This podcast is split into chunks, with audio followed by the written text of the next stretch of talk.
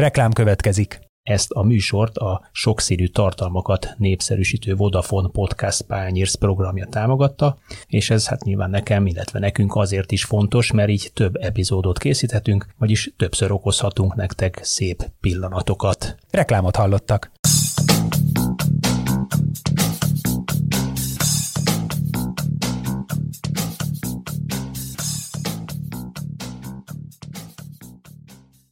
Sziasztok, ez itt az Zicser, a 24.hu focis podcastja, és ezen belül is a Zicser Extra, a VB minden meccsnapja után jelentkező világbajnoki podcast. Én Kálnoki Kis Attila vagyok, és e, itt ülünk a stúdióban egy olyan nap után, ahol a G és a H csoport is lezárult, ezzel a világbajnokság teljes csoportköre befejeződött, és arra teszünk kísérletet Rutka János, korábbi remek válogatott labdarúgóval. Szia Jani! Szervusztok! És Marosi Gerivel, a Sport 24 állandó szerzőjével. Szia Sziasztok. Geri!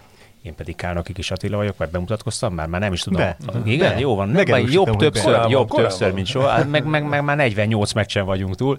Kicsit már össze-vissza keverednek a Pihenő napok, nap meg a nélkül, de csapatok. legalább most se lesz. Igen, Ö, hogy ö, egyrészt természetesen a, a pénteki játéknappal is foglalkozunk egy picit, de arra teszünk kísérletet, hogy áttekintsük ezt, a, ezt az elmúlt mögöttünk álló két hetet, milyen mérkőzéseket láttunk, milyen trendeket lehet megfigyelni, kik voltak a hősök, kik voltak, akik alul teljesítettek, szóval egy ilyen kis, kis komplet áttekintést szeretnénk adni a VB csoportkörére.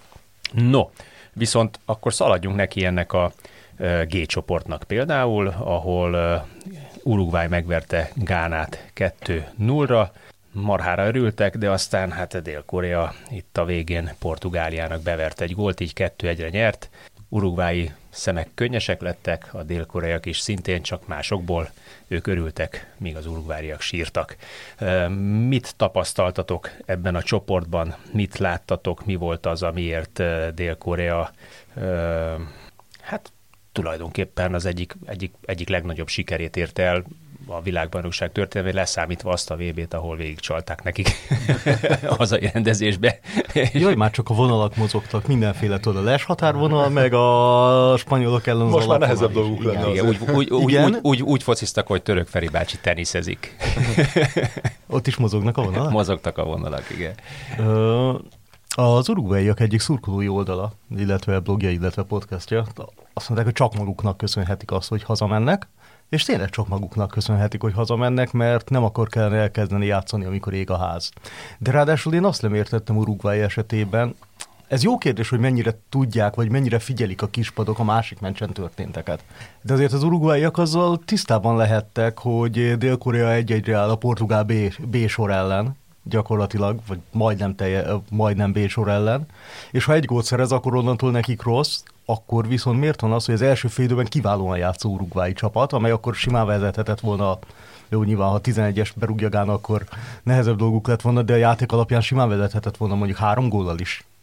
A második fél, fél időben értelmes helyzetet nem, kell, nem dolgozott ki, volt egy Pellistrinek szerintem, és aztán az összes többi helyzetük már 90. perc után jött, amikor elkezdtek rohanni, mert megkapták a hírt, hogy Dél-Korea megszerezte a második gólt. De miért nem, csak miért nem korábban csinálták ezt? Hát meg miért nem az első két meccsen, amikor nem Meg miért nem, találtak a, a, be, ugye? igen, Hát- tehát ott szerintem ott Uruguaynak, meg Mexikónak, meg Belgiumnak is elmondható, hogy hát nem az utolsó meccsen kellett volna elkezdeni focizni, de ezt Roberto Martinez tök jól megfogalmazta. A belga kapitány, hogy egy csoportmeccs sorá, csoportkörben három mérkőzést kell játszani, mi egyet játszottunk, mert a másik kettőn azzal voltunk elfoglalva, hogy féltünk.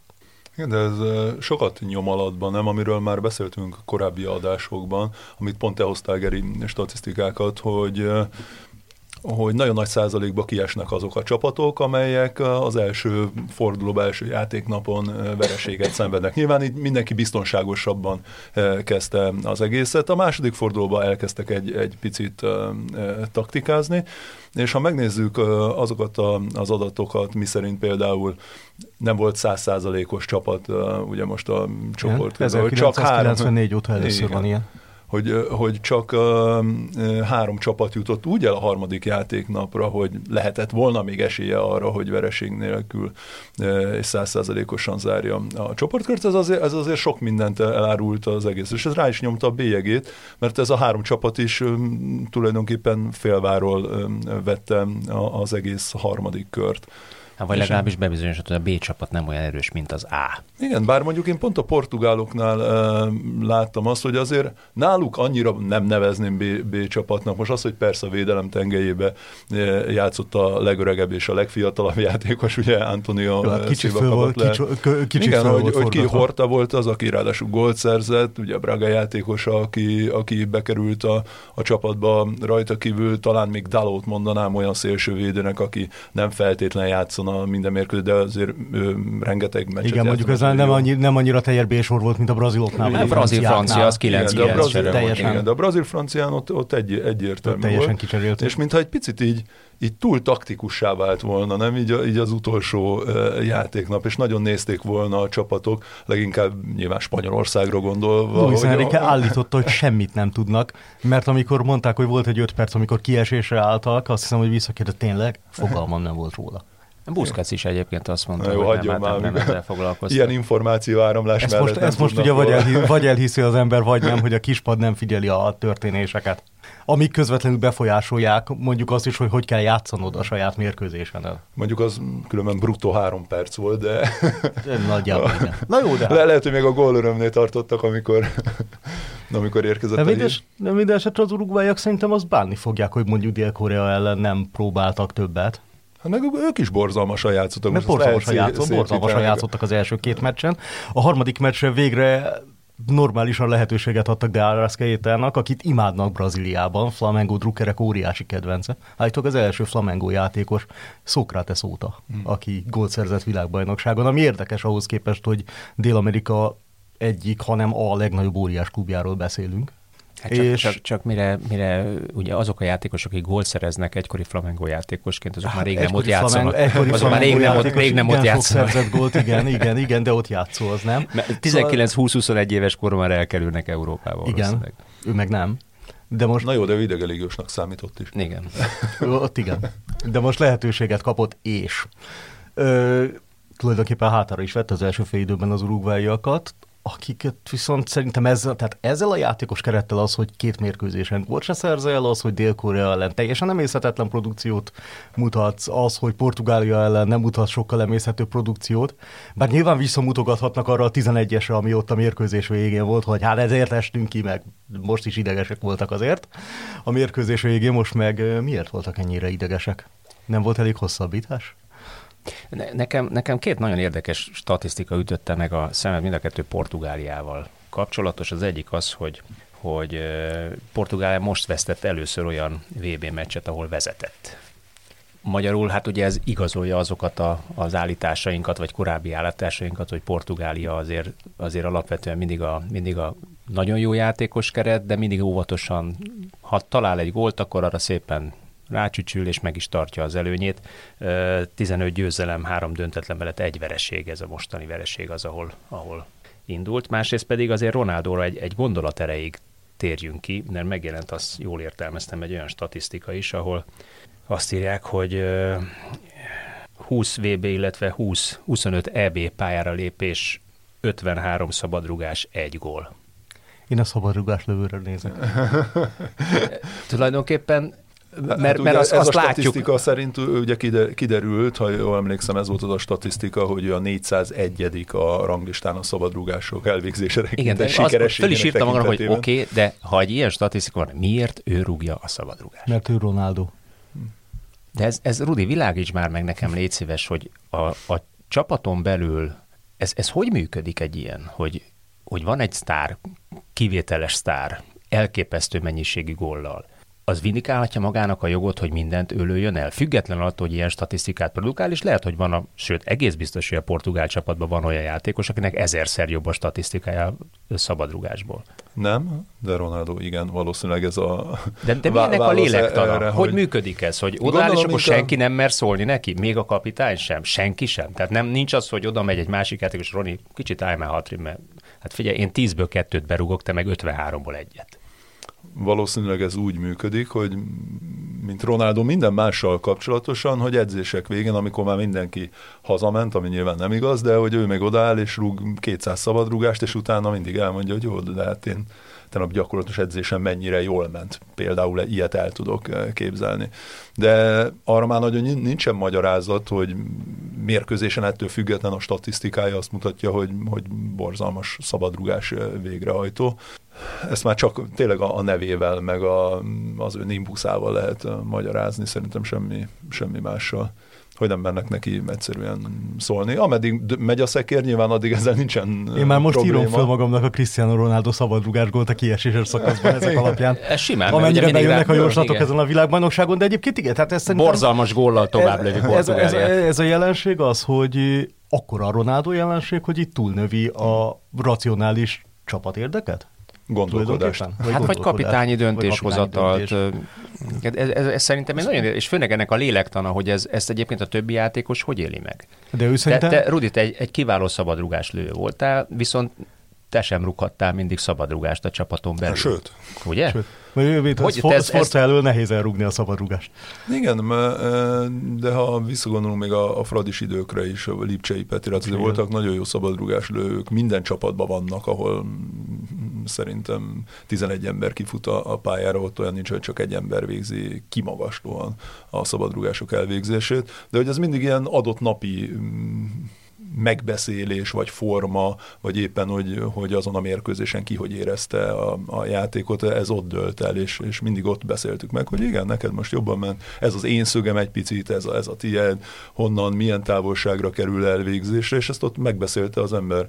De ezt a fajta kommunikációt a portugál válogatottnál azért nem nagyon lehet felfedezni. Ott Hát ott, ott egy beállításnak 5 méteres, kontrollál. 5 méteres körbe senki nincs, ott odáll Ronaldohoz kész. Ha be kell ívelni, ha be kell ívelni, azt a szabadrugás rúghatja mondjuk Bruno Fernandes. Na mindegy. Egyébként, ha már a Portugál, ne hagyjuk szó nélkül azért a, szerintem a VB egyik legszebb egyéni teljesítménye után szerzett gólt, amit a dél-koreaiak szereztek, a második góljuk. Tehát volt, döbbenetes volt az a kép, amikor Messon. Humin, és egy legszebb egyszemélyes híróból, vagy nem tudom, tehát ez az, amikor nem tudom, Michael Jordan kezébe veszi a labdát, és úgy dönt, hogy dob 30 pontot az utolsó negyedben és Son így megindult, és volt egy kép, hogy azt mondom, hogy ő volt ő, meg volt hét darab portugál játékos, három előtte, négy mögötte, aki mögötte jött, az nem érte útól, aki előtte volt, előtte volt, az nem tudta szerelni, adott egy tökéletes paszt, és Van Kicsán meg berúgta. Tehát az, hogy ezt így egyedül neki megy, meg hogy az a két ember mit sprintelt az utolsó percben, az valami egész döbbenetes. Én igazából örülök, hogy Dél-Korea tovább ment, mert az is elképesztő volt, hogy a a Gána elleni mérkőzést azt elvesztették azzal a támadó játékkal, amit ott nyújtottak, és igazából szerintem az összkép alapja megérdemeltebben mentek tovább, mint Portugál, mint Uruguay. Igen, beszéltünk ugye Uruguayról, hát azért az első mérkőzés, amit egy, egymás ellen játszottak, ugye azt korábban már értékeltük, azt lejátszhatták volna kapus nélkül is, mert nem volt kaput eltaláló. nem kellett volna szóval- kimenni a pályára ahhoz a Igen, gyakorlatilag. szóval az, az egy borzalmas Ez a koreaiakra is ö, vonatkozik. ö, találkozó volt. Viszont a Korea utána folyamatosan fejlődve jött vissza, és melegedett bele a, a, a világbajnokságba, és szerintem ez tökéletesen látszott a, a játékukon. Míg, míg Uruguay továbbra is ugye a következő mérkőzésen se voltak sok helyzetei, szóval ők még egy mérkőzést adtak a, a sorsnak, hogy hogy kiejtse őket, és ami nem sikerült. Mire az a- játékban lendülsz, már ki is estél. E- ez, ez így igaz. És hogy ugye beszélt, azért mosolyogtam, mert hogy Ronaldo mennyit beszélt az el, elmúlt időszakban a tiszteletről. Hát mit nevezünk tiszteletnek, hanem ezt Szonnal szemben, hogy ott van hét védő ö, körülötte, de senki se merte úgy megtámadni a dinamikájánál, a mindennél, a tudásánál fogva. És ugye ennek volt köszönhető az, hogy adtak neki egy kis területet, ahol azt az egyetlen részt, ahol Elképesztő, volt- elképesztő igen, volt, hogy neki ment és megcsinálta. Ott, ott megcsinálta, és azt a Vángot, aki ugye egy gólt nem szerzett a Wolverhamptonban és a csapatában eh, eddig se kupamérkőzésen, se semmilyen eh, találkozón, és most, amikor kell a 91. percben, akkor meg tovább juttatja a csapatát. Azért mondjuk, ha ez a, de ennek a meccsnek a portugálok szempontjából tétje van, akkor nem jut el odáig szerintem az a kontra. Tehát ott valaki eltiporja. Jön Pepe. Vagy legalábbis, hát legalábbis megpróbálja, tehát azt nagyon nehezen, szerintem talán itt látszott az, hogy a portugáloknak ez a meccs gyakorlatilag mindegy volt, mert, mert élesben egyrészt szerintem nem hagynak ilyen szituációt kialakulni a, szögle, a portugál szögletből jött, nem? De Portugál szögletből jött. Nem hagynak ilyen szituációt kialakul, kialakulni, és valaki ledarálja valószínűleg. Bár kerül, amibe kerül, nem fogja érdekelni a piros lap abban a helyzetben. Itt viszont nem volt, nem volt indok arra, hogy lezúzzák. Hát vagy ha számít az a gól nyilvánvalóan, akkor a 90. percben nem nyíl nak így ki, vagy nincs olyan, pláne a portugálok, beszéltünk előbb arról, hogy azért ők biztonságra játszanak, nem adnak ekkora területeket egy ilyen sebességgel rendelkező játékosnak. Minden esetre elképesztő volt, tehát ilyet látni. Aki a puskás díjat is azzal nyert, hogy ugye végvezette az egész Igen, azért az érdekes lesz nézni, nézni hogy mondjuk Szon milyen formában lendül, mert ugye ő is játékhiányjal és sérülés után jött vissza, és ő híres arról, hogy vannak ilyen, de amire az amerikaiak azt mondják, a streaky játékos, tehát van, amikor van egy, nem tudom, fél éve, amikor minden, amit kapuras elő, az is bemegy körülbelül, és minden bejön neki, aztán van egy időszak, amikor meg, megpadlózik, aztán megint nagyon jó, megint le. Ha elkap egy ilyen nagyon jó sorozatot, akkor azért szerintem bárkit meg tud izzasztani egy világbajnokságon. Neki jót tett azért a pihenés, bocsánat. Igen, és minden esetben szerintem mind a két ázsiai, tehát már mint a dél és Japán is egy, egy kifejezetten pozitív, nagyon pozitív színfoltja ennek a, a csapat. Tehát ez nem, ez nem 2002, amikor... Nem, nem, nem, abszolút nem. Ez két játékerőben is, és, és szerintem a játék látványosságában is olyat nyújtó csapat, amit teljesen méltán van a 16 között.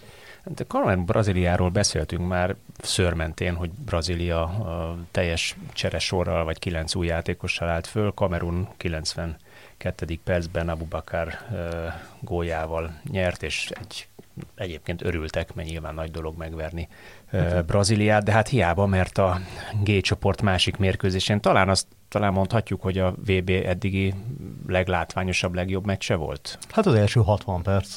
Igen. Aztán végén már nem tudom, hogy mi volt. Hát utána gondolom kicsit ráültek már a svájciak. Hát meg kicsit ott. lehet, hogy annyira intenzív volt addig a mérkőzés. Hát az, nagy, ez elképesztő Ez volt. egészen 60 percig így, nagyon sokat elmond, hogy egy kedves brazil barátom nem a brazilok meccsét nézte, mert hogy azon semmi nem történt, és volt a játékos, úristen, ez meg mennyire jó.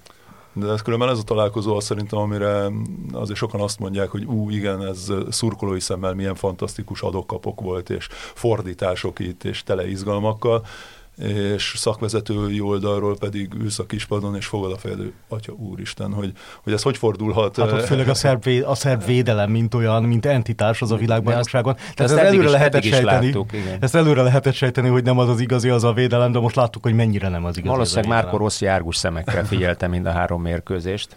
Igen, és találhatott is az érdekes dolgokat. Szerintem Stojkovic azért... Mit?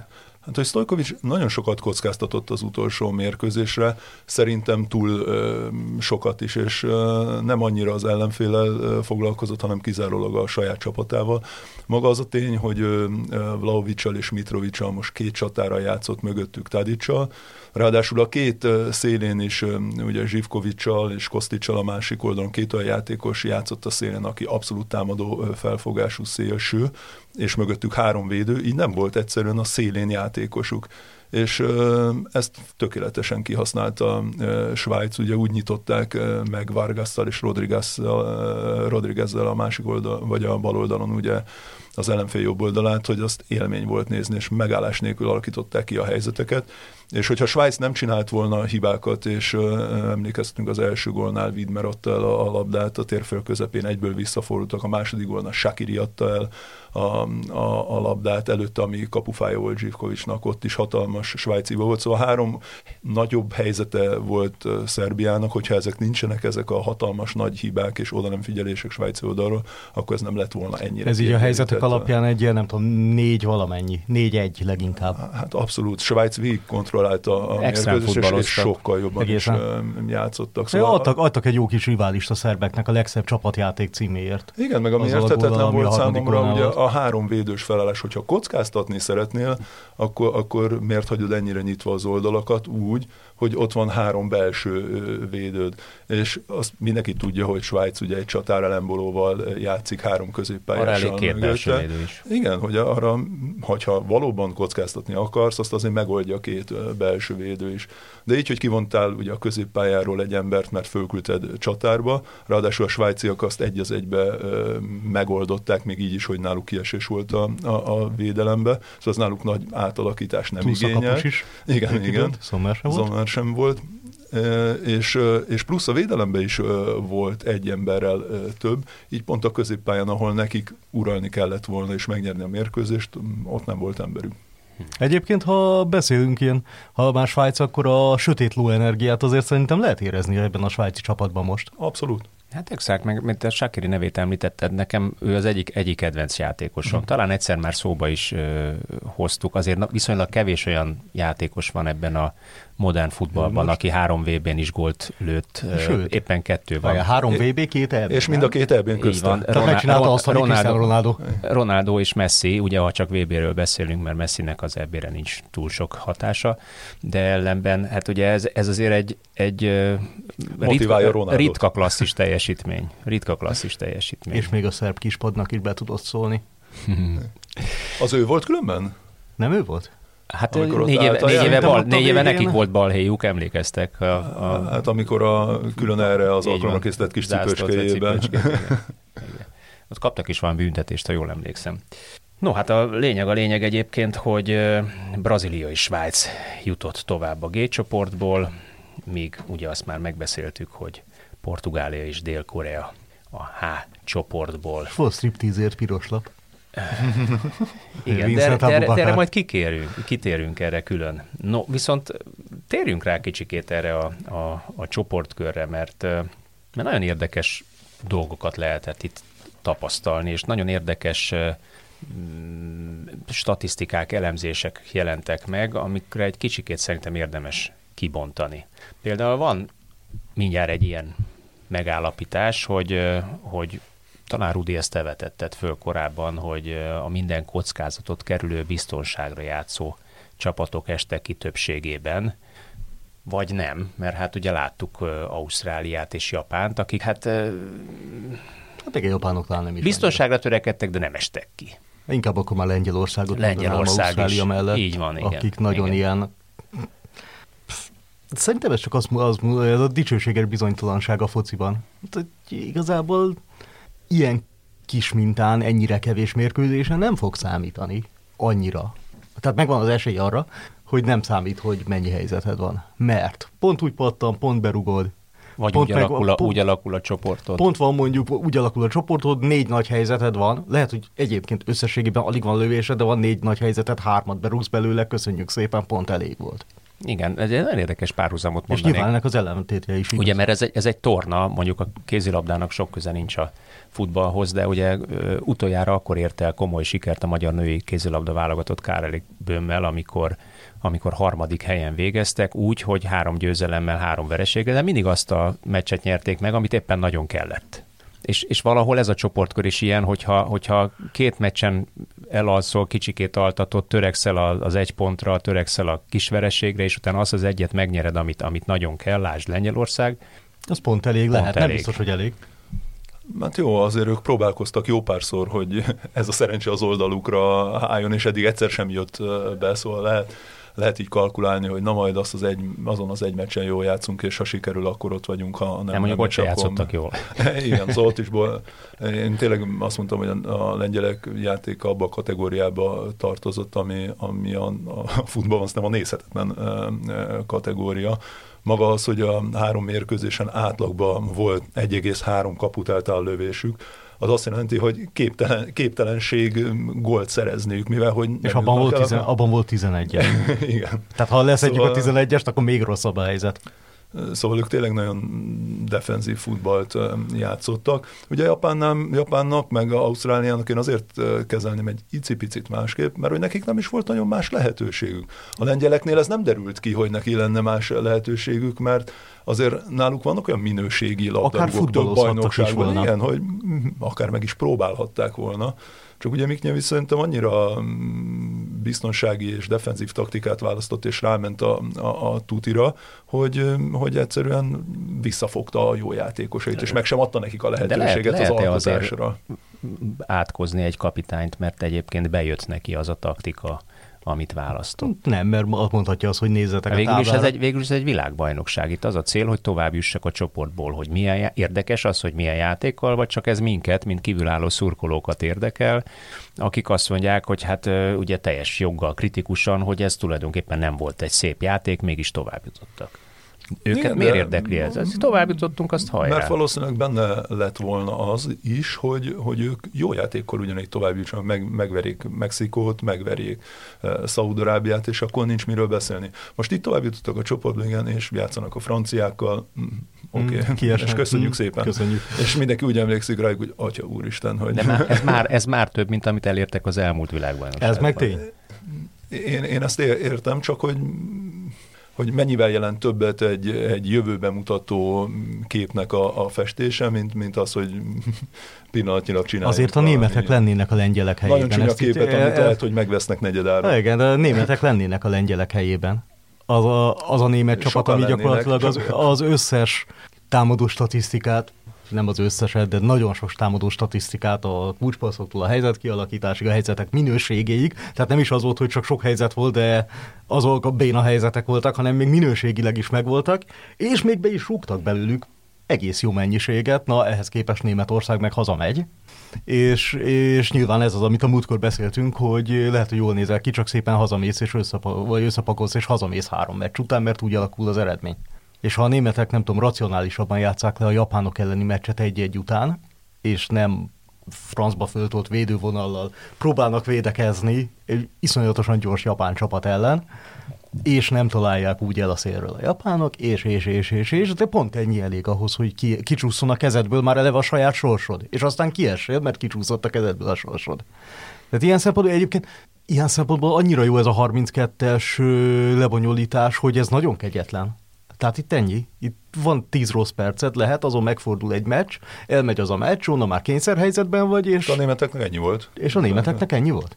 De ebben segít viszont a következő világbajnokságon már 48 csapat lesz, és ott És valószínűleg a hígul, hígul, annyit, hígul annyit a mezőny valószínűleg, hogy mondjuk ezek lehet, hogy beleférnek egy német válogatottnak. Ki tudja? Vagy nem Mm. hígul annyit a mezőny? Le, hát ha azt nem tudjuk ugye még, hogy hármas Hogy vagy, négyes, hogy hármas vagy négyes csoportok, eredetileg hármast akart a FIFA, és nekem Ott, van ott egy... mondjuk nem nagyon fér bele. Hármasnál. Hármasban? Igen. Hát szerintem a hármasban. Hát, Hogy, hogy elbénázzál egy de hármasból, hármasból még egy, egy döntetlennel tovább lehet jutni. Hogyha háromból, Hát kettő, ha háromból kettő tovább megy. Igen, ez igaz. Szóval... Na, majd meglátjuk akkor, hogy ma, hogy ma, majd, ezt, ezt. majd ezt meglátjuk, csak ha hármas, akkor érdekem van egy olyan gyanú, hogy ha hármas, és akkor 32-be jutnának a csapatok, akkor a FIFA-nak azért van egy ilyen nagy gondolat, hogy azért nagy csapat lehetőleg ne essen ki. Az azért nekik jó, hogyha az is jó nekik, ha minél több országot van, és minél színesebb az az egész, és szintén jó nekik, hogyha a nagy csapatok bejutnak a kieséses szakaszba. Különben az érdekes egy szó rég visszatérve Lengyelországra, hogy ugye azért nehéz összehasonlítani szerintem a játékos keretét akármelyik válogatottéval, és hogy még így is az ő játékuk mellett is több kaput által lövés és támadásban jobb mutatók voltak, mint Lengyelországnak, és mármint Ausztráliának, és azért ez, ez, ez sok Az az, mindent, igen, az az igazán kemény. elmond az ő, ő játékukról, és úgy, hogy hogy Ausztráliának valóban nem volt más választása. Nekik egyetlen Igen. egy út volt kijelölve a világbajnokságra, ők ezt arra álltak, és, és végigmentek, és ugye a legtöbb blokkolás, legtöbb tisztázást ők ö, nyújtották, mutatták be, hozták a, a csoportkörbe, ami, amiről azt mondjuk, hogy igen, hát ez így, le, így tudnak ők eredményt elérni. De az, hogy a lengyeleket támadó mutatókban ilyen támadó sorral, meg középpályás sorral lefocizzák, vagy fölülmúlják. Nyilván ez nem az ő érdemük, hanem a, a lengyelek nagyon rossz játékának. Igen, a lengyelek erős kritikája. Igen, igen. Igen, és annak ellenére, hogy mit, Marokkó is kimondottan alul van a különböző támadó mutatókban, a marokkói játékra nem mondjuk azt, hogy az, az emészhetetlen, mert nem az, viszont a lengyeleknél tényleg emészhetetlen a játék. De Talán a Marokkó- 16 marokkóiaknál- jutottak közül egyedül. Igen, és, és Japánra egy szó, szó, ha már a harmadik csapatot is említettétek, hogy náluk meg az a zseniális, hogy az egyik mérkőzésen ugye spanyolok ellen 18%-ban, németek ellen 26%-ban volt náluk a labda, ami azt jelenti, hogy nem is látták egész mérkőzésen. Nem is és akarták. mégis 10 fölötti kísérlettel zártak, szóval és mind, és, mind, és mind a két nagy, nagy ellen meg volt gyors, az a két-három zicserük, gyors, igen, átmenet, amiből kettőt be tudtak rugni. Tehát az azért sokat számít, hogy nem az volt, hogy néha így távcsővel meglátták a kaput és előtték, hanem voltak tiszta helyzeteik, és berúgták őket. Én pont ezt akartam mondani Marokkó kapcsán is, amit most Japánnál, hogy kristálytiszta meccs taktika volt a támadásokat illetően, hogy hol szeretnénk mi részt találni a pajzson, és hol szeretnénk holt lőni. Hát ezt, ezt be, Marokkónál olyan szinten, hogy ugye Kurtuának nem véletlenül lövöldözték a rövidre élesztőkből a szabadrugásokat. Le van videózva a statisztika, Le volt videózva, és úgy gondolták, hogy ezt nem szereti, és nem szerette. Igen, igen, ez nagyon érdekes dolog.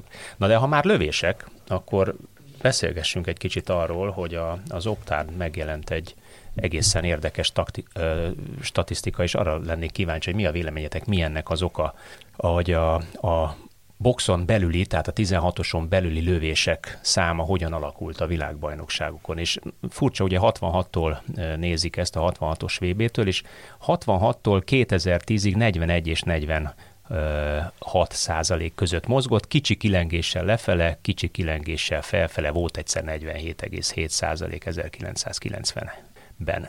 Aztán 2014-ben 52, 2018-ban 57,9, 2022-ben 62,6. Tehát mintha eltűntek volna az Ári Hán-szerű távoli bombázók, mindenki be akarja cipelni a labdát a 16-oson belülre. Mi ennek az oka? Ja, és hát nyilván ugye azt tudjuk, hogy az utóbbi években a, a legtöbb gól, vagy az aranypont, az a 11-es és környéke, onnan, onnan érkeznek a fejesek és a lövések zöme, az, az a leg, leggólerősebb területe a pályának, vagy gólveszélyesebb területe a pályának. Mi ennek az oka? Mi lehet? A kapusok fejlődése. Mi, de mi de nem, nem, nem, nem ennyire Egyébként nyilván az is, mert a kapusok, kapusok is, kapusokat is, mint ahogy mondjuk az előbb, előbb nézik, videózzák, hogy mi a gyengesége, mi az erőssége, ahogy a kapus edzők is videózzák a, a, a támadókat, ki hova lő, 11-es védések is száma is megnőtt. Igen, meg azért nagyon sokat változott a futball, szóval ha bárki akár csak 80-90-es évekbeli mérkőzéseket berak, akkor egy picit olyan érzése van, mintha egy teljesen más sportot nézne, és lassított felvételt kellene szemlélnie. És ugye a futballnak a fejlődése az magával hozta azt, hogy sokkal gyorsabb lett, sokkal dinamikusabb lett, elatletizálódott az egész sportág, és a, a legújabb futballfilozófiák szerint, amely csapatok ugye leginkább sikeresen futballoznak a, a világban, azok most már egész pályán letámadnak, és, és ezáltal ugye rengeteg labdaszerzés van az ellenfél térfelén, és, és, és nincs is lehet, és, és sokkal közelebb vannak ugye a 16-oshoz, sokkal gyorsabban be tudják fejezni ott a, a támadásokat. Ráadásul olyan szűken játszanak ezek a, csapatok, vagy ezeknek a csapatoknak a, a, a zöme, hogy odaérnek ezekre a, a, a lövésekre, és nincsen akkor a terület szerintem ellövöldözni um, ilyen távolságokról. Hát meg a másik, a másik ok az valószínűleg ez a big data forradalom, vagy annak a kezdete, mert valószínűleg még a kezdetén vagyunk ennek az egész processzusnak, hogy hogy megvan a, most már tényleg nagy mintán megvan az adat, és az adat az azt mondja, hogy ne rúgd el a labdát 30-ról, mert 30-ról nincs sok értelme elrúgni a labdát. Többet érsz mondjuk nem tudom 10 távoli lövésnél azzal, hogy megpróbálod kijátszani, és legyen inkább két magas minőségű helyzeted. És ez biztos minden csapatnak a játékát valamilyen szinten befolyásolja, hogy lehet, hogy ezt korábban is érezték, de hogy erre explicit bizonyítékot is kapnak. Ahogy, ahogy az NBA-ben is kiveszett a középtávoli tempóknak a műfaja gyakorlatilag, ami nagyon sokáig megvolt, és van egy zseniális infografika, és szerintem az egyik leglátványosabb, hogy hogy változott meg mondjuk a 2000-es évek elejéhez képest. A dobás, hogy a, a középtávoli tempó az így nem érte meg mert ugye kívülről három pontot ér, közelről, százalékosan köz, közelről százalékosan sokkal nagyobb a valószínűség, ahogy bemegy, és ha ezt így ábrázolod, akkor egyszerűen így leradírozódott egy kategória, és fociban is valószínűleg e felé tartunk. Egyébként ez mondjuk nem, tehát én szeretem a, nagyon, a távoli bombákat.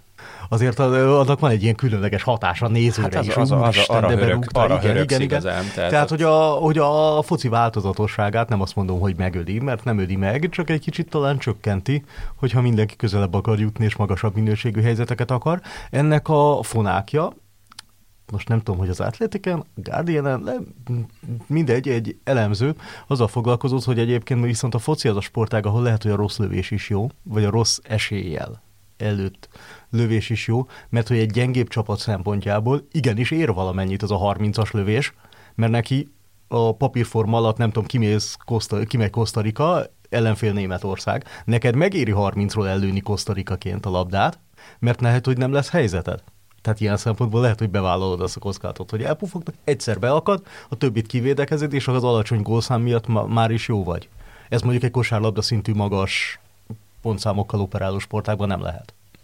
Nekem van még egy, egy elképzelésem ezzel kapcsolatban, és azt be is dobnám nektek, mert említetted a Big Data-t, azért a Big Data az mondjuk, hát mióta használják a futballban 5-7 éve, igaz?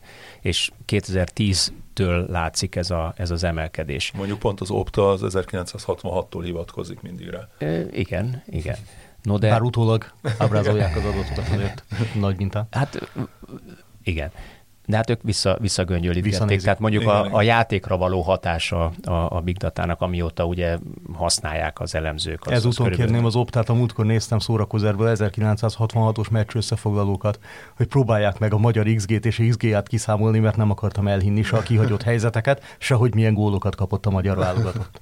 Na de, de pont ez a kérdés, hogy, hogy Pep Guardiola a 2000-es évek elején került a Barca 2000, 2000 mikor? 5-6 magasságában? 7-8, na mindegy. Szóval ez a 2010 környékén volt a Barcelonával a, a, a legnagyobb ö, akkor jött ez a tiki-taka játék, akkor jött ez az, hogy tulajdonképpen egy szűk csapat, egy, egy ugye régebben megnyúlt pályák voltak, sokkal nagyobb pasztávolságok volt, egy szűk csapat mozog fölfele kézilabda-szerűen, körbe passzolgatjuk, megkeressük a réseket, egyből visszatámadunk, nál, mi birtokoljuk a labdát, legyünk közel az ellenfél kapujához, mert minél távolabb vagyunk a mi kapunktól, és ha nálunk van a labda, akkor nincs gólveszély, viszont mi tudjuk irányítani a játékot. Mennyire személyes hatás ez, Pep Guardiola személyes hatása lehet lehetséges ez erre?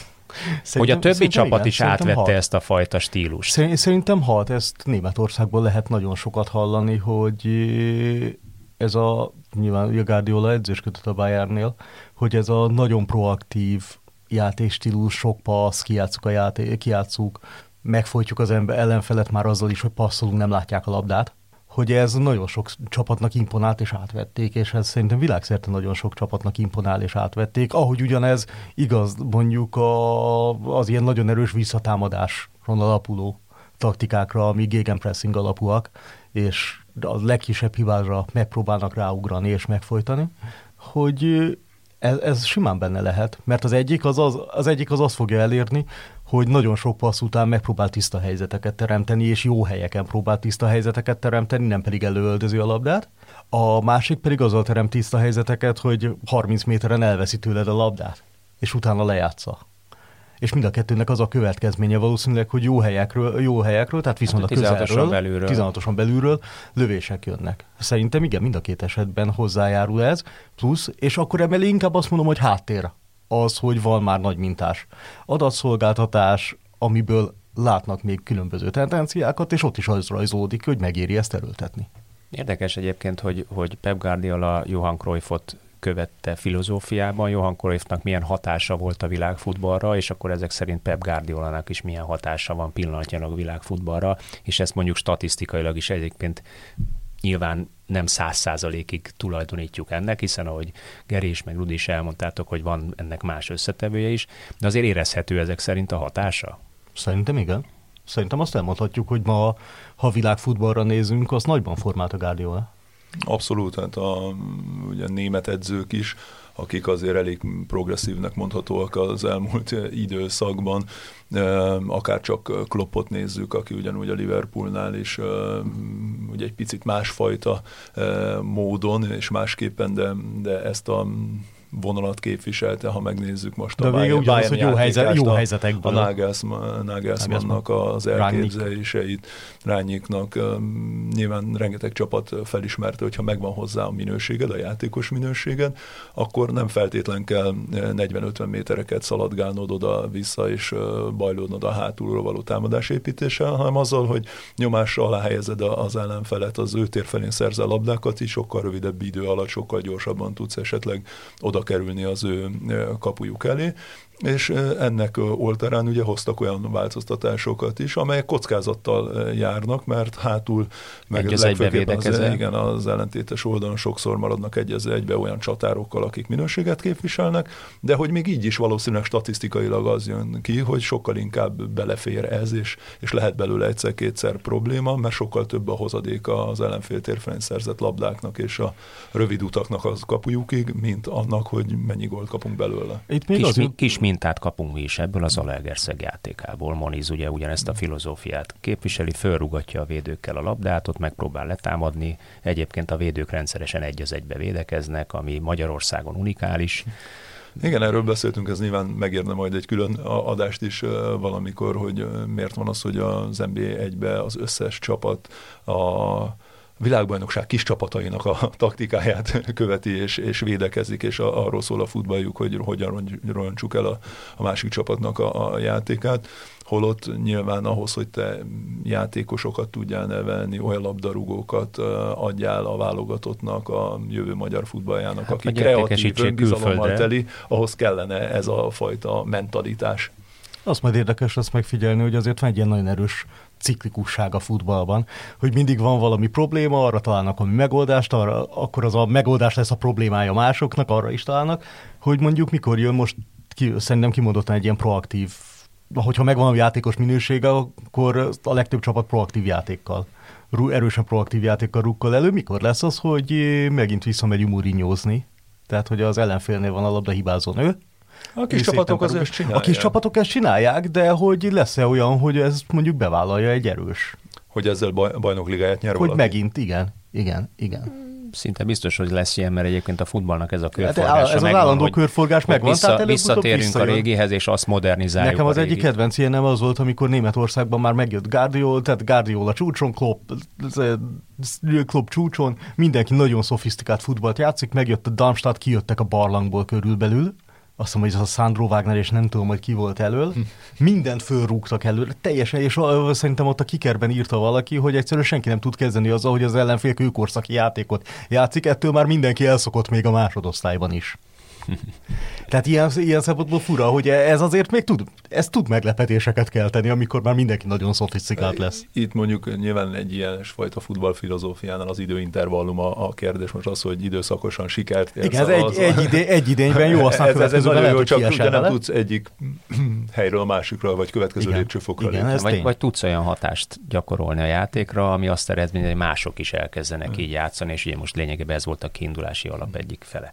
No, de viszont a stílusok csatája is ez a, a, a világbajnokság, és a zónák csatája is, és uh, ugye az a szituáció, hogy minden zónából van csapat, nem is... Amelyik jutott. Amelyik, igen, amelyik tovább jutott a, a egyenes kieső szakaszba, Dél-Amerikából kettő, a CONCACAF zónából Amerikai Egyesült Államok egy, Ázsiából három, és ez rekord, ugye beleértve Ausztráliát, amelyik Ázsiában. Futballilag oda Futballilag ázsiai.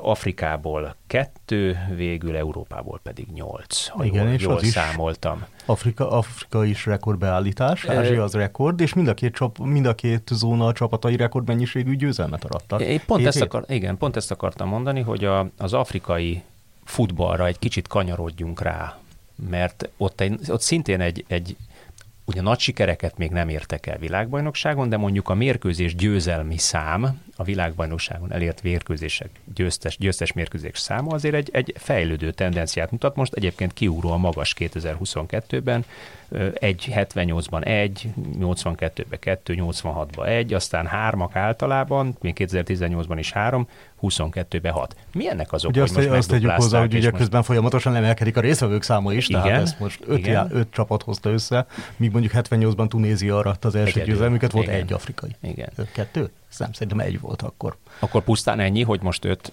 nem, nem, szerintem az afrikaiak teljesen jól teljesítettek, mert azért nem ez a szokás, nem ez a szokás, nem az a szokás, hogy minden képviselőjük ö, nyerni tud meccset. Ázsiában ugyanúgy nem ez a megszokott, hogy Ázsiában azt hiszem, hogy csak igen, csak Katar nem nyert meccset, mindenki más nyert meccset Bizony. ebből a zónából. És ha megnézzük, hogy milyen csapatokat sikerült elkapni, hogy az afrikai zóna csapatai meg tudták verni Franciaországot, az biztos, Belgiumot. Hát most az éppen biztos. Brazíliát.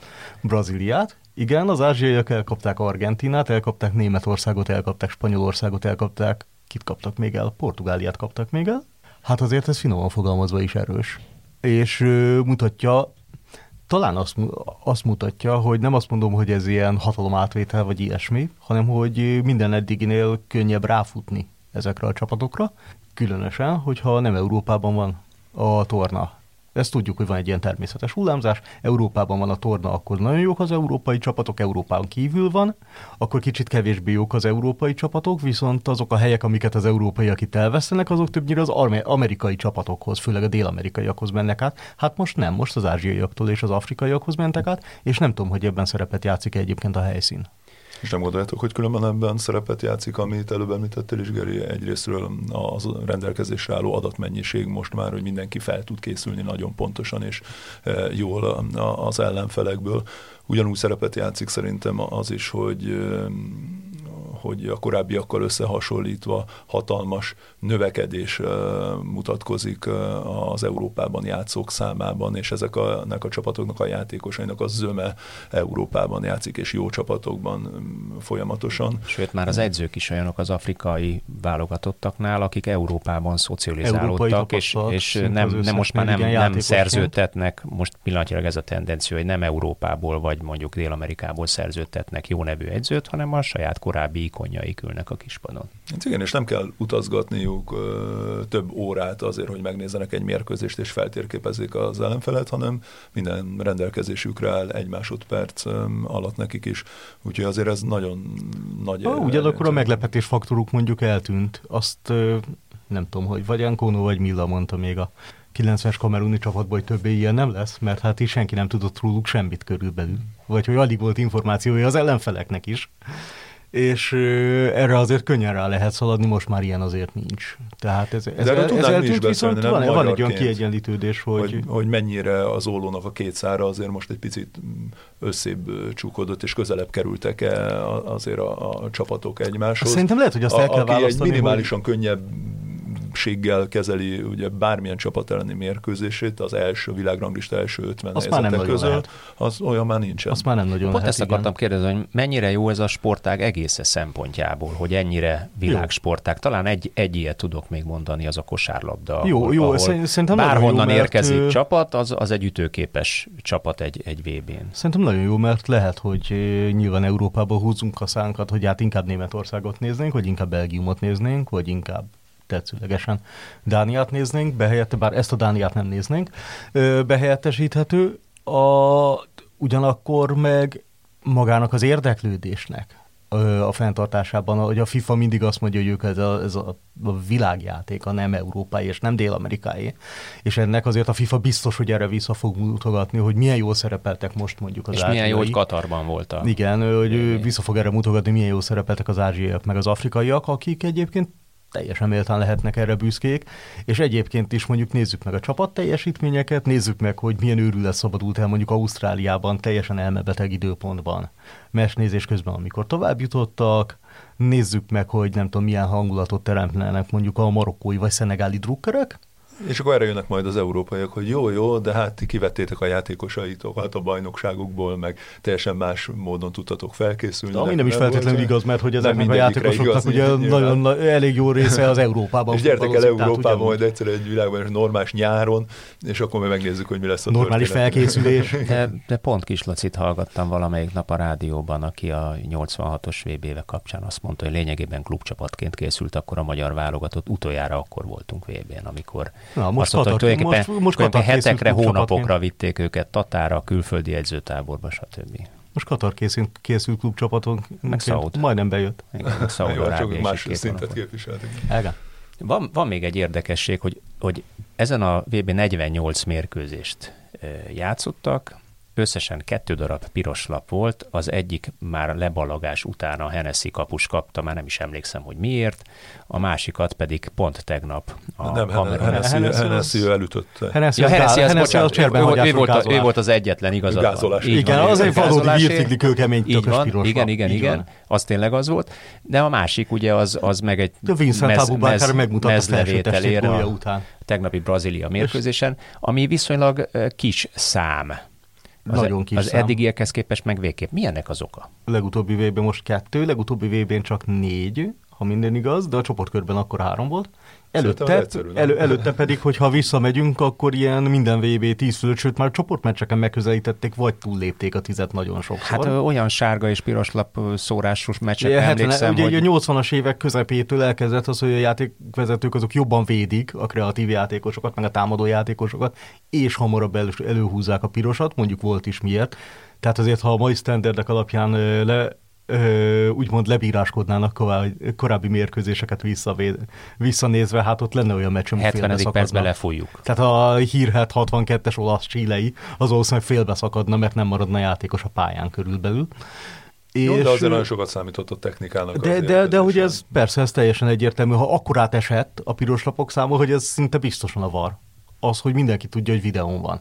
És ha sunyin odaütsz, vagy kievezel, és visszanéznek, és azt fogják mondani, hogy mi láttuk 32 szögből itt, és az alapján tök egyértelmű, hogy könyökkel fejbe ütötted felugrásnál, akkor nem fogja ezt valószínűleg megrizikózni a játékos, és biztos vagyok benne, hogy vannak... Megigazítottad Messi haját. Igen, tehát biztos vagyok benne, hogy a FIFA is úgymond briefingel a különböző tendenciákról, meg hogy mi az, amit különlegesen, különösen nézni fognak, meg a csapatok is tudják, hogy ezt Ez, ne. ez belülről indítatás a játékosoknak, vagy van erre valamiféle edzői utasítás, szabály? Rudi, mit gondolsz, er- mit gondolsz erről, hogy mi az, ami, ami mondjuk iratlan szabály, vagy nem tudom, írt szabály egy, egy modern 2022-es csapatnál, hogy azt mondja, figyelj, fiam, mindig fölhívják a figyelmet, videóznak, nincs trágárság, nincs odarugás, nincs szándékos durvaság, nincs alattomosság, mert kivideózzák, kiállítanak. Van, van ilyen konkrétan, hogy fölhívják rá a figyelmet?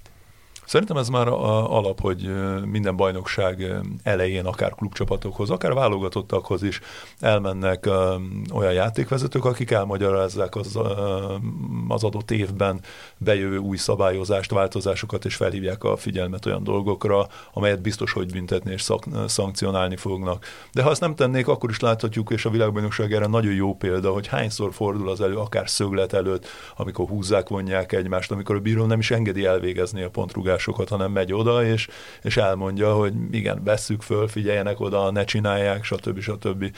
De ha ez még ez sem történne meg, hát akkor is ki az a játékos, épelmélyű játékos, aki tudja jól, hogy ahogy Geri is említette, hogy 200 kamerával veszik minden oldalról és minden milliméterét a, a mérkőzésnek, és megengedi azt a luxust magának, hogy, hogy odaüssön és kiállítsák emiatt. Szóval aki ezt megcsinálja most már a mai korszerű labdarúgásban, az valószínűleg kétszer tudja ezt megcsinálni, és utána soha többet nem fog játszani, mert nem fogják beállítani az edzőik. Úgyhogy biztos vagyok abban, hogy el, el van mondva, és biztos, hogy fel van hívva a játékosok figyelme mindenre, de hogy szerintem 2022-ben már ezt el sem kell mondani. Ilyen szempontból szerintem egyébként nyilván nagyon sok kritika érheti a VAR-t, meg a különböző technológia használatot, de bizonyos szempontból nagyon sokat tisztított a játékon, és szerintem senkinek nem hiányzik a fölugrok, betöröm az orrát, oda csapok egyet, amikor a bíró nem látja, teljesen sunyin belerugok kettőt, mert hogy nem látja senki, hogy mindenki tud tényleg tisztában van vele, hogy de látják, és akkor ettől tartózkodnak. Tehát lehet, hogy most még nem tudom, Vinnie Jones is jobb fiú lenne ma a pályán. Annyira azért nem lenne jó fiú. Nem, de var ide, var oda azért van vita. Mindig lesz eddig vita. Is, eddig emberek, is van. Ül, emberek ülnek minden helyiségben, mindig hibázni fognak, és mindig.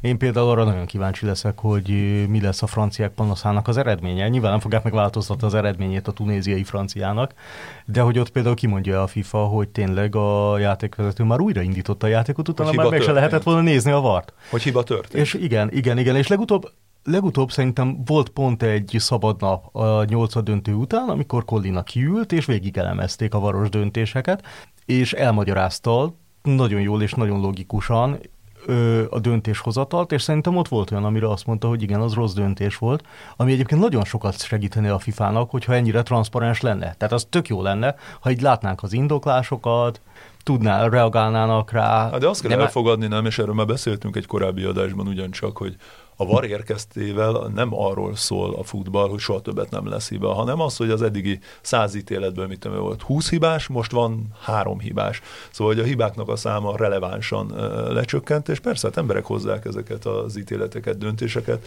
miért ne hibázhatnának. És rengeteg olyan ráadásul ilyen vegyes megítélés alá eső szituáció is adódik. Mérkőzés, mint a Griezmann gól. Mint pont. a Griezmann, vagy a könyöklések, ugye a felugrásoknál, vagy akár a, a kezezéseknek a, a, a megítélése, vagy nem is tudom melyik mérkőzés volt az talán, talán pont a, a Griezmann gólt különben, most azon túl, hogy lefújták, vagy, vagy nem fújták le, ahol kihozták, hogy egyetlen egy milliméterrel, hogy kinek hova ér a mezének az Jaj, az újja. Az, izé, az, Kramaric a, volt. az a horvátoknak, horvát belgán igen, volt. Horvát, horvát belgán volt, a horvátoknak gólja, igen. Hogy most már minden, minden les, mert izé hosszabbra növeztett szóval a nyilván egy ilyen esetben, hogy mi, mi hajszál pontosan a labda elrúgásának a pillanata, az az egy század másodpercet, hogy tudják meg, megállapítani, kinek hogy van feltűrve a meze, hol kezdődik a, a keze, hol végződik a, a válasz. Szóval Szerintem erre nekünk is át, tehát eh, soká, sokáig nekünk nem kellett átállni, mint nézőknek. De hogy ahogy egyre több ilyen félautomatizált vagy videotechnikával megtámogató döntés lesz, nekünk is így át kell állni ahhoz, hogy ráállunk erre a gondolkodásra, meg elfogadjuk, hogy hát ezen túl így lesz, és be fogják húzni, és fú, hát ez, de hát ezt mindig elengedték, mert hát ez egy vonal volt. És Geri, arra lehet állni különben, hogy Ugye ennek a legnagyobb hozadéka és leglátványosabb hozadéka szerintem a világbajnokságon az, hogy ezeknek az ítéleteknek köszönhetően eszméletlen módon, ha nagy mértékben megnőtt a, a játékidő. És az, hogy már az első fél időben is van 5-6-7-8 perc hosszabbítás, most ugye tegnap is láthattunk 101. perc, szóval hogy van 15-20 perc ráadás még a rendes játékidőn. Miközben kizsigerelt játékosokról Igen. beszélünk. Haladunk a rendes topperóra felé nem? Mármint a tiszta játékidő tiszta játékidő felé. Én, én készítettem egy írást, két szakembert Igen. kérdeztem meg, egy, egy sportmarketing szakembert és sportközgazdász, azt mondták, hogy lassan elkerülhetetlen Egyre lesz logikusabb ez, lenne, mert, ugye a futball a... egyébként is amerikaniz, az európai futball is amerikánoz, amerikanizálódik, tehát közelít a, az amerikai sportok felé pontosan egyébként a big datával, a, a videó felvételekkel egyébként, sőt már abban is, hogy Katarban kivetítik a les helyzetet, a, a kivetítőre. Tehát bizonyos szituációkat már elmagyaráznak a nézőnek is, hogy miért döntött így a játékvezető. Mondjuk nem ártana a Griezmann szituációt is elmagyarázni például, mert azt, azt senki se értette. Lehet, hogy nem tudják el, de nem is látjuk. Pedig, pedig, az, egy jó, pedig az egy jó ítélet volt. Tehát, hogyha az ember... ja, ja, hogy magára 11-es vagy a, a tehát hogy, hogy nem adták meg a Griezmann gólját, igen, gól. igen, mert ott, ott ugye az volt a, konkrétan a történet, hogy azért nem adták meg a gólt, mert a, a lövés előtt a védő, a tunéziai védő, aki kifejelte a labdát, az volt a kérdés, hogy kontrolláltan fejelt ki, vagy kontrollálatlanul fejelt ki. Ez a, ez a határeset, mert a kontrollálatlan mozgásból pattan oda, akkor az olyan, mint a kapufára, vagy a kapus védésből pattant volna oda, hogy egy hasonlatot mondjak, és ezért ugye les helyzetet, a lesről visszajövő játékos kapta meg Griezmannként, ezért be kellett húzni a lest. És úgy ítélték meg, hogy azt a védőjátékos lökte a meg nem mondom melyik francia, ezért kontrollálatlan volt a fejes, független attól, hogy egyébként tényszerűen kontrollált módon akart felugrani, fejel, kifejelni egy labdát. Tehát ez az, a, ez az az állapot, amit a, a, vagy ez az a szituáció, amit a technika soha nem fog tudni És megítélni. És lehet, lehetett volna nézni, amit nem tudunk. Miért nem lehetett volna visszanézni? Hát mert már újra már, indítottak. Ja, ja igen, igen, igen, igen. Tehát ez egy, ez egy dupla, már újra, így van, tehát ez egy dupla hibás, dupla hibás Igen, meccs tehát volt. a varátfutása, vagy a varnak meg kellett volna állni, vagy új kommunikáció során meg kellett volna állni addig. Így van. Ugye nem, nem olyan régen volt a, nem is tudom, Leverkusen Atletico Madrid mérkőzésen, ugye, amikor ugyan legfújták a meccset és visszahívtak igen. 11-esre. Igen, tehát szóval... ilyen szempontból ez ugye volt egy szituáció, amit varroztak, aztán volt egy hiba, tehát ezt, ezt úgy fogalmazta meg a, a két általam nagyra tartott játékvezető Bede Ferenc és Szabó Zsolt, hogy ez egy összkommunikációs hiba volt a varszobában ülő és a, a játék, varszobában ülők és a játékvezető között, és tehát mindig lesznek olyan szituációk, ahol, ahol kell az emberi... Már van videója, viszont mindig hibázni fog. Igen, igen. De egyébként ezzel egyetértek, Rudi, amit mondta, hogyha százból egy hiba van, az már egy nagyon az egy, az egy klassz, az már egy, egy klassz dolog. Üm, hát nézzük meg, hogy mi volt a szerintetek a VB meglepetése? Meglepetés játékosa, meglepetés csapata, vagy a kudarc csapata és a legnagyobb kudarcú játékosa, vagy akitől többet vártatok volna? Hát szerintem a másikat könnyebb nekem megállapítani. Melyik a másik? A kudarc rész. Hát neg- negatív meglepetésnek nekem Dánia és Belgium. Dánia azért, mert tényleg semmit nem jutott az egész tornán. Belgium legalább az utolsó mérkőzésen valamit, de akkor már szerencséjük se volt de egyébként az a játékos kerettel ezt kihozni, az botrányos, és nem Kevin De Bruyne, aki szerintem a világ legjobb középpályása, lehet, hogy a legjobb játékosa is most, vagy az egyik legjobb játékosa, és, és egyszerűen nem emlékszem de ez nem azt erősíti meg, hogy, hogy egy, egy jó játékos is e, csak akkor tud Ember. igazán jól játszani, hogyha a, a, csapat, a csapat körülötte jól persze, játszik. Persze, Tehát persze. a csapatjáték minősége persze, emeli a, a játékos Az, az hogy a belgák egészen elképesztően rosszul futballoztak az első két mérkőzésükön, az nyilván magukkal, magával rántotta a legjobb játékosukat is. Igen, de hát ettől függetlenül mondhatjuk még azt, hogy azért rendkívüli csalódás szerintem. Abszolút. Rudi? Igen, és ez azért, azért furcsa, különben náluk azért lehetett érezni ezt a fásultságot, uh-huh. meg azt a fajta problémát, ami szerintem Martinez nagyon jellemezte, hogy, hogy mérhetetlen módon ragaszkodott a, azokhoz a játékosokhoz, akik kellő sikert ért el, holott azért a belga futball termeli ki megállás nélkül a, a tehetségeket és a jövet. Elnéztük, hogy, meg, megnéztük, hogy Doku mit csinált például, az mondjuk lehet, hogy befért volna az első két meccsen is többet. Igen, igen, és hát Trossard is ugye Brightonban milyen szezont fut, szóval biztos, hogy lettek volna olyan játékosok, akit még lehetett volna használni, de abban viszont igaza volt Döbrőnynek, hogy ugye a pályára lépő játékosok közül, meg keretek közül Kosztarikával magasan nekik volt a, a legöregebb csapatuk és, és keretük a 30 és fél év átlag életkorral.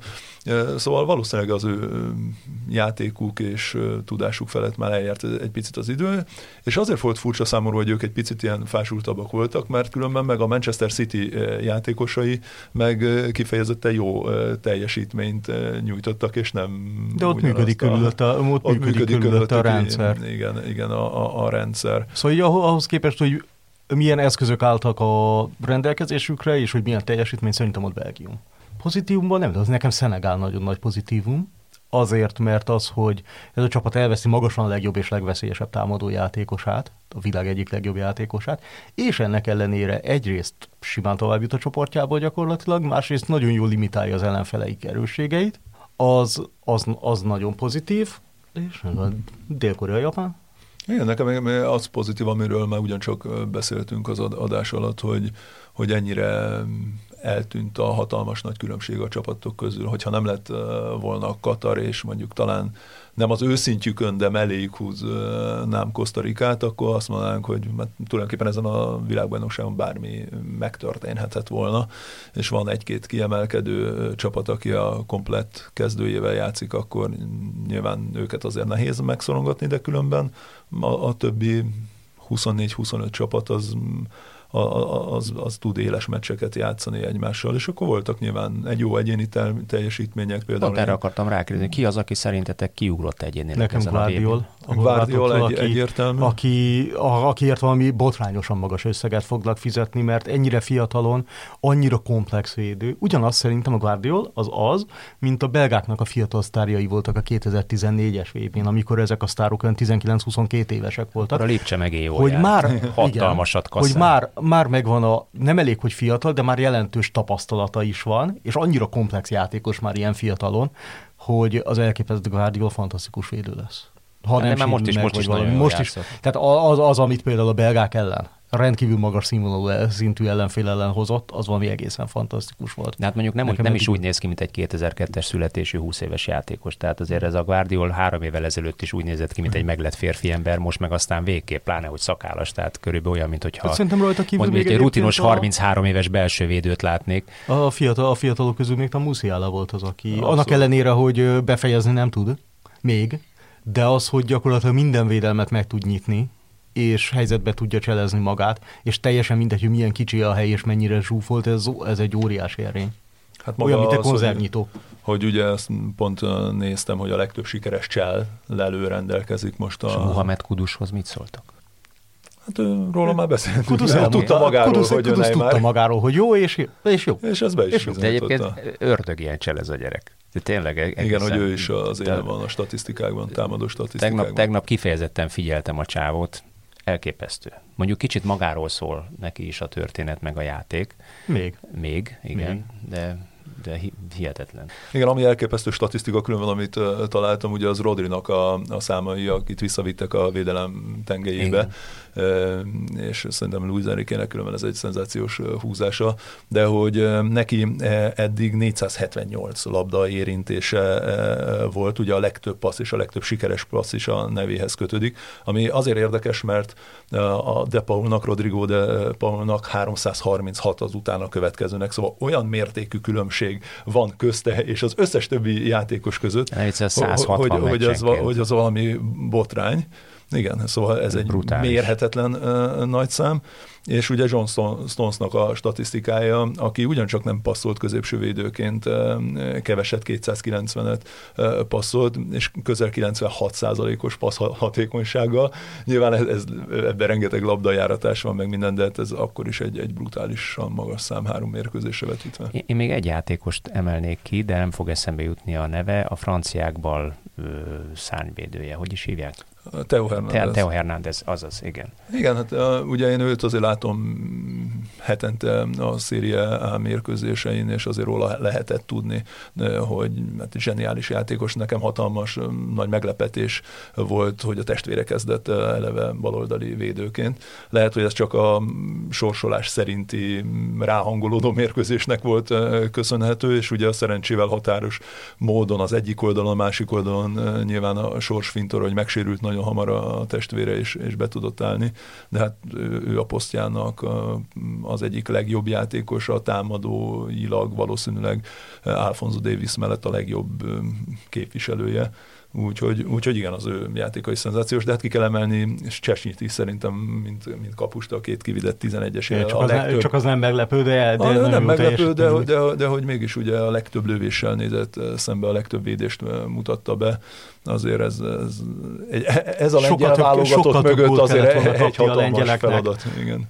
Elvileg, de volt esélyes. Voltak olyan megállapítások, hogy ő juttatta tovább Lengyelországot lényegében, mert mert hátul tartott. Hát legalábbis elsősor, tehát hogyha a hősét keresik a továbbjutásnak, akkor nyilván rá kell mutogatni Igen, Van egy magyar vonatkozású hír is különben, amit, amit találtam.